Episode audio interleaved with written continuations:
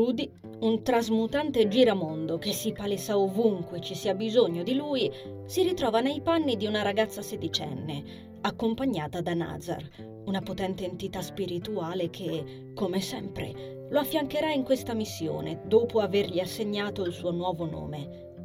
Ora è Anisa, instabile e molto umana nella sua forma mortale. Una minaccia incombe sull'isola di Coral Marittimo e la Galaverna sta per abbattersi sul mare. Il guardiano dell'isola è senza forze ed il male si prepara a carpire le anime dei suoi abitanti. L'unica speranza di salvezza ricade su Dennis, un ragazzo di 19 anni che dovrà scoprire le sue origini ed abbracciare la sua missione o cadere insieme alla sua gente. Riusciranno Rudy e Nazar a risvegliare il potere di Dennis prima che sia troppo tardi, o il gelo coprirà ogni cosa.